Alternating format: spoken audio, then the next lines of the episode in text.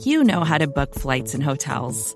All you're missing is a tool to help you plan that unbelievable travel experience. That's why you need Viator. Book guided tours, excursions, and more in one place. There are over 300,000 travel experiences to choose from, so you can find something for everyone. And Viator offers free cancellation and 24 7 customer support for worry free travel. Download the Viator app now and use code Viator10 for 10% off your first booking in the app. Find travel experiences for you. Do more with Viator.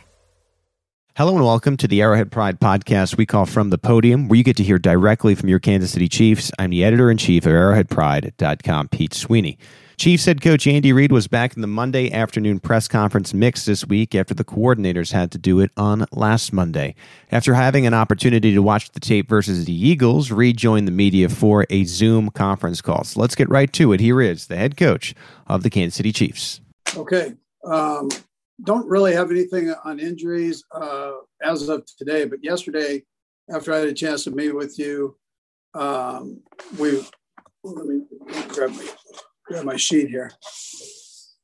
Um, found out that um, Niemann had cleared out of uh, the concussion protocol, so um, he, he's he's okay to go. Um, other than that, um, uh, everything is everything's good um, as far as the injuries go up to this point. So I'll, I'll get you informed on it um, after after um, we get everybody in. Um, I thought I think uh, as far as the game goes, I think it was I feel very similar uh, have similar thoughts to after the game, and that um, uh, uh, defensively there were some good things with some of our young guys. We did a better job in the red zone. Um, you know, I uh, I think there's room to improve, obviously, but I uh, I think some of these young guys getting the experience they did when we get some of the other fellows back is, is going to help us um, down the road. Uh, I thought the guys played hard, aggressive, uh, um, and uh, we keep challenging, that'll be that, that's a positive thing. So uh, as we grow, and then offensively, um, again, I liked some of the things that went on there. Um, again, ton of room to improve, but we uh, we were able to move the ball efficiently, and um, I thought Pat, you know, Pat had an outstanding game with five touchdowns, and uh, he had the one where he was pressured and had the interception uh, after having his arm hit there. So, uh, but um, and then I think there were a lot of individuals that played really well. I think again, like the defense, I think the more our offensive line plays together, the better they're going to continue to get. And um, the fact that Clyde was able to get another hundred yard game, I think, was a positive thing. And obviously, Tyreek with his game uh, was was tremendous too. So, but all in all, I, we, uh, we got plenty of room to improve as a team.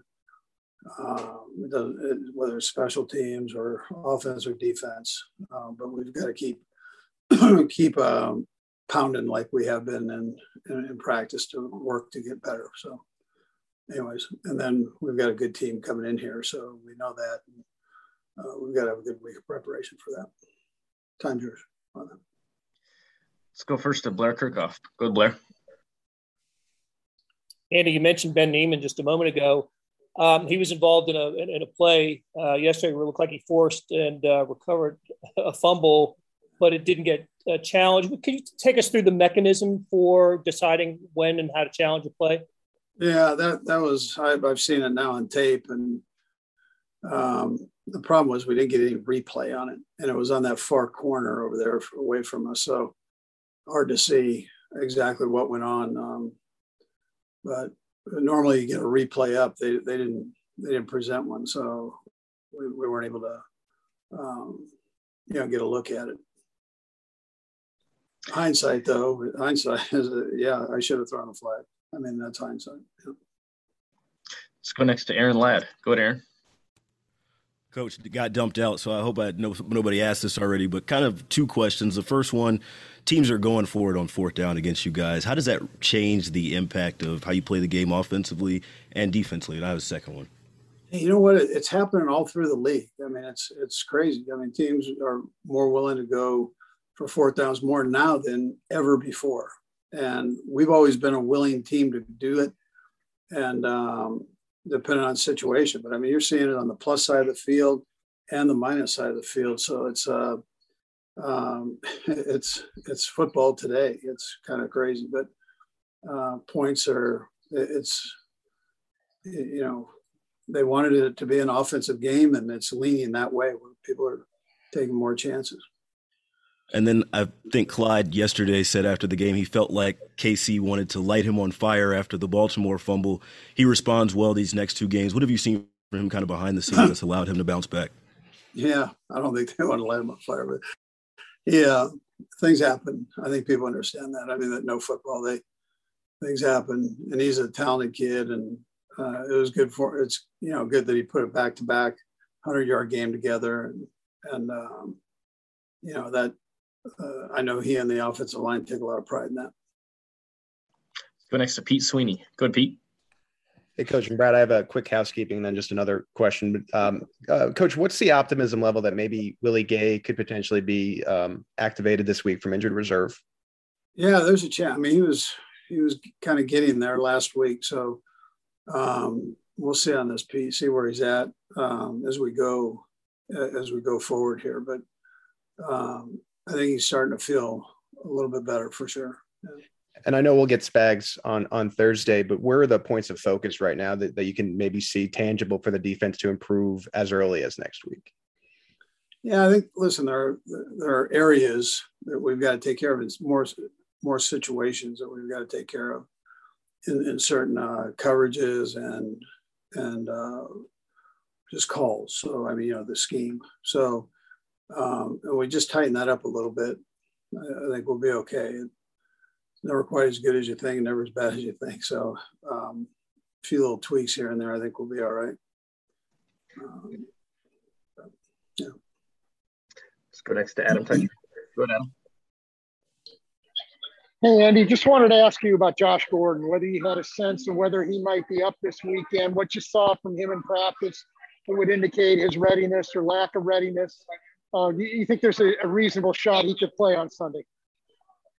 Yeah, I'm gonna just see how he does this week, Adam. I'm um, and talk to him. I'm, I have not talked to him today, but um, we'll just see kind of where he's at and how he's feeling. And um, I mean, there, there's a chance, um, but there's a chance that he's not also. So I'm gonna just kind of play it by ear and see see how he feels. And really, it's more of a comfort thing with with the offense. I don't want to put them in a bad situation out there. Let's go next to Soren Petro. Good, Soren.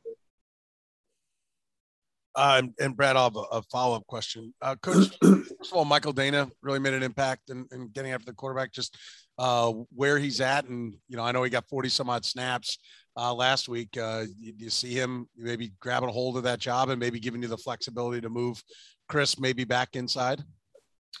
Yeah. So listen, I, I, I think Michael did a nice job actually. Uh, he he had two sacks, and um, the one thing Jarran Reed has done is given us flexibility to move Chris out and move him back in in certain situations. We've kind of moved him all around, is what we've done, and I, I think that's been important. And he's done a nice job. I mean, he had several hurries yesterday. He did a nice job with that, and uh, was around the quarterback, um, which when when they did throw the ball. So um, at both spots, and and I I think that uh, the one thing it normally does out there is it frees them up. You know, gives them a, better, little bit better opportunity for for rush. So, um, but having Mike, we rotate them anyway. So, so, so we'll, they're all going to play.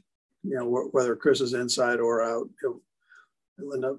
Uh, Michael Danna will play too.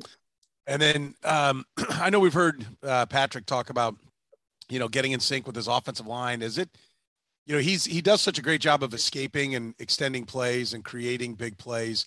When he, when he talks about is that is he had to kind of uh, uh, change the dynamics of how he escapes right? Because these guys block differently. So maybe there's there's a better pocket, you know, and it's it's a matter of maybe, you know, just to make an example, stepping up Tom Brady style as opposed to kind of the athletic escape out the side. Is that is that something that he's having to formulate in his head? Just a different approach to how when he does break out, he's he's got to do it in a different way.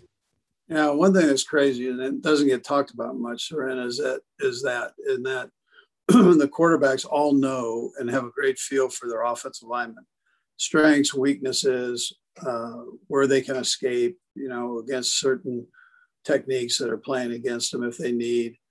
Uh, be is it other team working games on them, and then where the, where's the escape pattern there if needed, and so those are all things that kind of get calculated. But um, uh, you know, and how, how do your guys handle that? And then once you get into the game part of it, how do they handle it together? It could be a three man game, a two man game, and how's that handled? And and then how do you keep your eyes down the field and let that field take you where you need to go?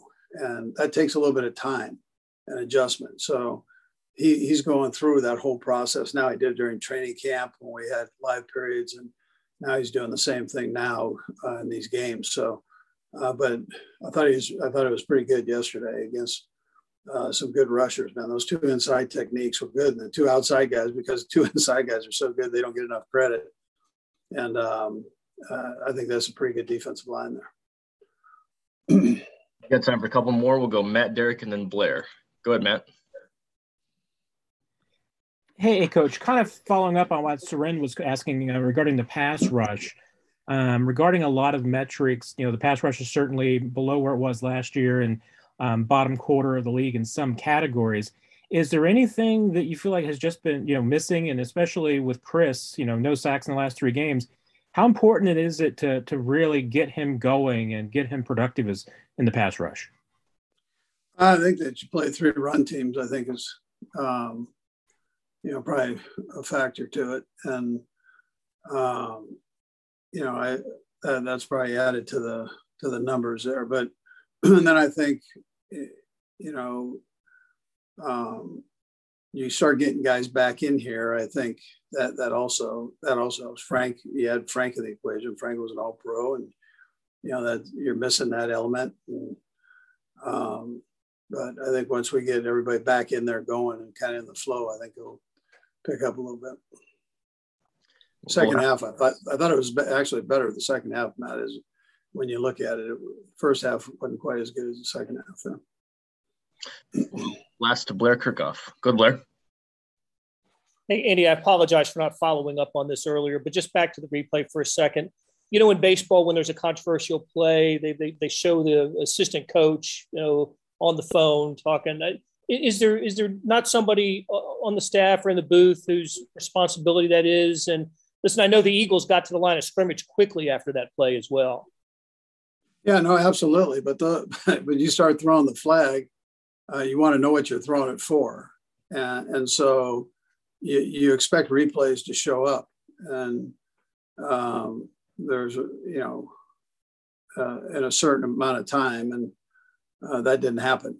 So um, you know uh, that you want to make sure I'm not going to throw the flag unless I'm absolutely sure that that's what's going on. You know, I mean, I'm, those are valuable. Timeouts are valuable in this league, and so I, I, I should try to keep those uh, close to the vest unless I know something. Coach, we appreciate your time. Thanks for joining us. Okay. Yep. Thanks.